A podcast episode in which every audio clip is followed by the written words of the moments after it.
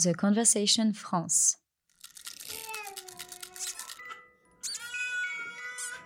On l'appréhende, on la prépare, on l'accompagne.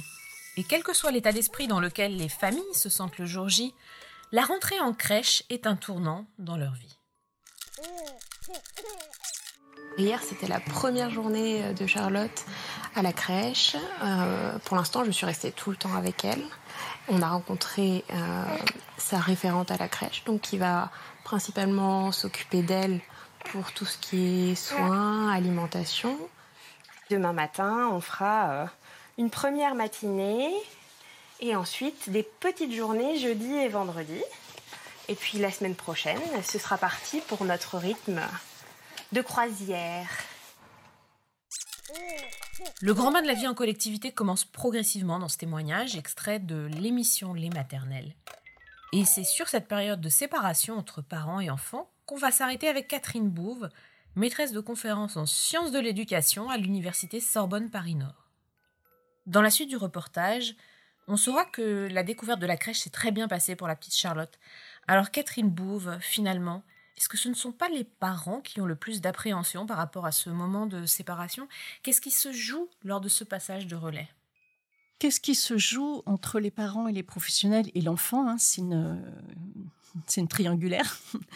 Euh, c'est la, question de l'instauration d'une relation privilégiée euh, entre euh, l'enfant et une personne professionnelle de, crèche qui va prendre le, le relais quelque part de, de, de, cette relation enfant-parent pendant le temps de présence de l'enfant à la crèche.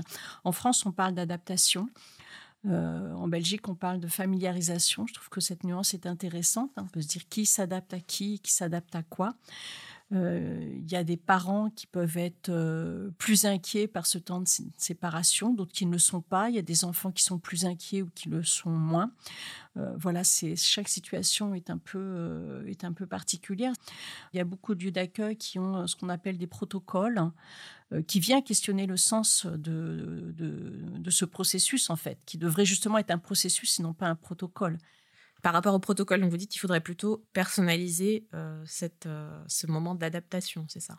Oui, je pense que c'est important d'être à l'écoute des familles et non pas d'instaurer un protocole uniforme en direction de, tous les enfants et les parents qui, qui arrivent, parce que les besoins sont différents. Je, je me souviens au, euh, au cours de mes différentes études. J'ai un exemple comme ça qui me vient en tête, une, euh, maman qui euh, déménageait, qui s'installait dans la ville et son enfant auparavant fréquentait déjà un lieu d'accueil et où il n'y avait pas eu du tout de période d'adaptation.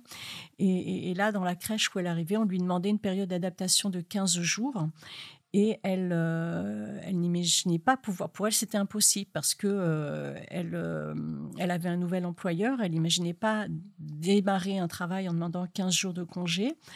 Et la crèche ne démordait pas qu'il fallait qu'elle soit là. Bon, finalement, elle a trouvé un compromis. Elle a fait venir sa mère qui habite à, 10 000 km de là et qui connaissait euh, à peine l'enfant, qui a fait la période d'adaptation. Donc, ça perd de son sens. Hein. Donc, c'est important que ça puisse se construire dans un, dans un dialogue. Une autre fois, comme ça, une maman, au cours d'un entretien, me disait qu'elle était vraiment heureuse de, pouvoir euh, euh, mettre son enfant en crèche. Et la, la crèche, elle, demandait, donc, avant l'entrée de l'enfant un premier rendez-vous avec la psychologue avant cette fameuse période d'adaptation et, elle était complètement euh, ravie de dire qu'elle était heureuse de reprendre son travail et que son enfant vienne à la crèche. Et elle était ressortie complètement dépitée parce que la psychologue lui avait envoyé que ça allait être très dur pour son enfant, etc. Bon. Voilà, et, tout le monde n'est pas dans la même disposition par rapport à, ces questions-là. Alors là, plutôt qu'un protocole d'adaptation, euh, vous prenez plutôt euh, une forme de sur-mesure. Euh, une adaptation qui se fasse en concertation avec les besoins des parents, les réactions des enfants. Ce protocole d'adaptation, on entend dans le reportage que c'est un calendrier avec différentes étapes, une durée à la crèche progressive pour la, pour la petite Charlotte. Est-ce que ça inclut aussi des, des, objets matériels pour faire la transition, des doudous, des tétines, des objets qui rassurent l'enfant? Oui, on peut dire que ça rentre dans ce, protocole. Alors, quand même, il a le mérite d'exister, ce protocole, et que la question soit posée de, euh, de comment est-ce qu'on accueille un enfant et, ses parents dans, dans un lieu, c'est important. Les, la tétine et le doudou, ça fait un peu partie de la, entre guillemets, de la panoplie, de la panoplie de cette, de cette intégration. Alors, voilà, là aussi, ça peut questionner le, le, sens de ça. Est-ce que ça rassure davantage l'enfant, les parents, les professionnels? Il y a des enfants qui n'ont pas besoin de tétine et de doudou, mais on, voilà, on, leur, quand même, on leur quelque part euh, euh, amène ou impose euh, ces, ces, objets. Alors juste, c'est demandé en fait par les crèches, c'est suggéré en fait assez souvent, et puis juste sur le protocole d'adaptation, la plupart des crèches en ont en fait, c'est ça. Ben oui, c'est souvent suggéré. Il y a une espèce de force d'imposition hein, de euh, cet objet qui permet de faire euh, la transition finalement entre euh, l'espace de, vie familiale de l'enfant et, l'espace de, la crèche.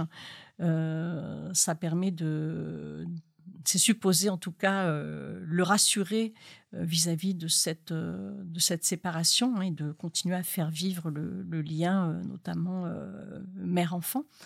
Mais tous les enfants n'en ont pas nécessairement besoin.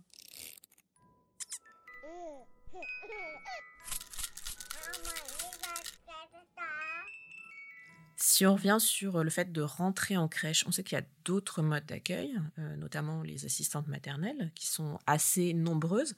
Le fait pour un parent de déposer son enfant euh, dans une crèche plutôt qu'auprès d'une assistante maternelle, est-ce que ça fait une différence? Vous me parliez d'une question de confiance aussi. Alors, on peut faire confiance à une assistante maternelle autant qu'à une crèche, une équipe de crèche, euh, heureusement. Mais c'est vrai que quand on, en tout cas à travers les différentes études que j'ai menées, on voit bien que les parents font moins globalement, hein, euh, spontanément confiance à une assistante maternelle qu'à une équipe de, de crèche. Euh, parce que euh, je pense qu'historiquement, voilà, il y a une espèce de, euh, rumeur qui circule sur les assistantes maternelles, que les assistantes maternelles d'ailleurs n'ignorent pas. Vous avez toutes ces choses où on dit l'assistante maternelle, elle risque de faire son ménage ou ses courses en même temps qu'elle a l'enfant ou le mettre devant la télé. tout ça, ce sont des projections finalement euh, que l'on se fait parce que, euh, comme disait un parent, l'assistante maternelle, une fois qu'elle a fermé la porte de son domicile, on ne sait pas ce qu'elle fait avec les enfants. Voilà. Euh, donc ça, mais la confiance, ça se, construit. Alors souvent, elle est donnée d'emblée aux, crèches parce qu'il y a une équipe et on, suppose que, voilà, si, quelqu'un, un membre de l'équipe dévie, il y a un regard d'autres membres de l'équipe qui, qui permet de sécuriser finalement l'accueil de l'enfant. Alors souvent derrière cette question aussi de la confiance, je pense qu'il y a euh, plus ou moins inconsciemment cette question de la possible rivalité entre euh, euh, l'assistante maternelle et l'enfant et qui est quelque part neutralisée du fait qu'il y ait à la crèche du fait qu'il y ait une équipe. La question de la rivalité, donc c'est entre le parent et l'assistante maternelle. Oui, tout à fait. Qui, va rester euh, le, qui va être le meilleur parent pour l'enfant quelque part, hein, qui, euh, qui va euh, éduquer le mieux le, l'enfant. C'est toujours quelque chose qui, qui peut rester sous-jacent. Alors ce passage de relais des enfants vers une institution pour assurer la garde de l'enfant pendant le travail de la journée, est-ce qu'il a toujours eu lieu? De quand date l'invention des crèches? Alors, je crois de tout temps, on a toujours fait son garder son enfant. Il n'y a, jamais eu d'enfant exclusivement élevé par sa mère et, ses parents. Hein. avant les crèches, c'était euh, les, nourrices qu'on appelle aujourd'hui les assistantes maternelles. Il y avait euh, donc les crèches ont été créées en 1844, en novembre 1844 par Firmin Marbeau. Euh, dans un contexte à la fois de, alors, sur le plan des modes de garde d'industrie euh, nourricière et en lien du développement du capitalisme industriel. Donc elles ont été créées à destination des familles à l'époque non pas même pas ouvrières mais plutôt indigentes, euh, les, ce qu'on appelait les journaliers hein, qui se faisaient embaucher dans dans le, des fabriques, les, les, usines, etc à une époque aussi, donc euh, en lien avec ce développement du capitalisme industriel, le, phénomène de l'exode rural, hein, les, donc des, familles de paysans qui, euh, qui viennent vers les villes. Et, donc là, il y a une dissociation de, de l'espace de travail. Hein. Auparavant, l'enfant était gardé sur le lieu de production de la famille. Euh, il était gardé par, euh, par la grand-mère, par voilà, il y, avait, il y avait plusieurs générations qui vivaient sur le, même lieu et on produisait sur le même espace. Avec le, développement du capitalisme industriel, il y a une dissociation en fait entre le lieu de vie des familles et le lieu de production du, travail. Donc du coup, la, question de la garde des enfants se pose d'une autre, d'une autre manière.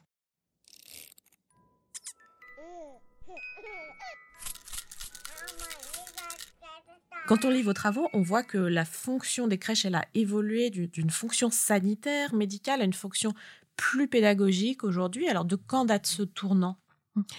Euh, bah, il y a eu plusieurs tournants. la, fonction initiale, elle était aussi religieuse, hein, parce qu'il y avait vraiment euh, aussi, euh, je ne vais pas évoquer, mais au XIXe siècle, des, de nombreux changements politiques, plusieurs révolutions.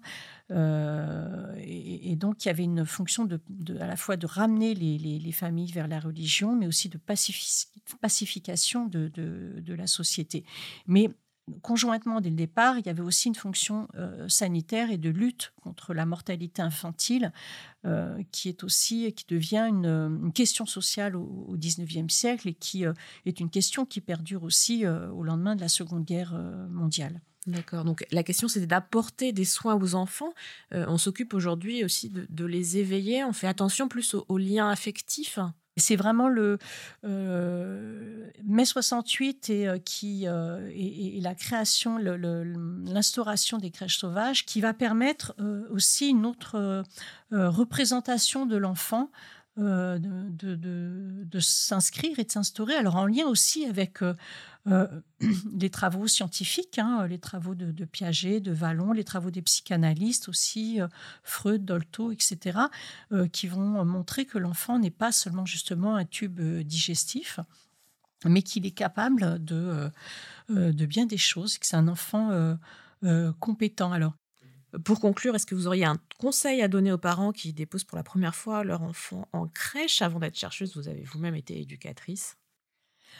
Bah, le conseil, c'est premier, c'est de, c'est de parler, c'est de discuter, c'est de s'informer sur le, aussi sur le projet euh, pédagogique, sur le déroulement de, euh, d'une journée à, la crèche. Je crois que la question du dialogue me semble, me semble importante, euh, de parler avec son enfant aussi, bien sûr. Donc le dialogue entre les parents et l'enfant, et puis le dialogue entre les parents et les professionnels de la crèche.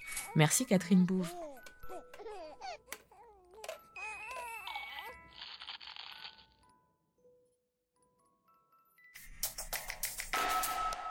The Conversation France. In Extenso est un podcast de The Conversation.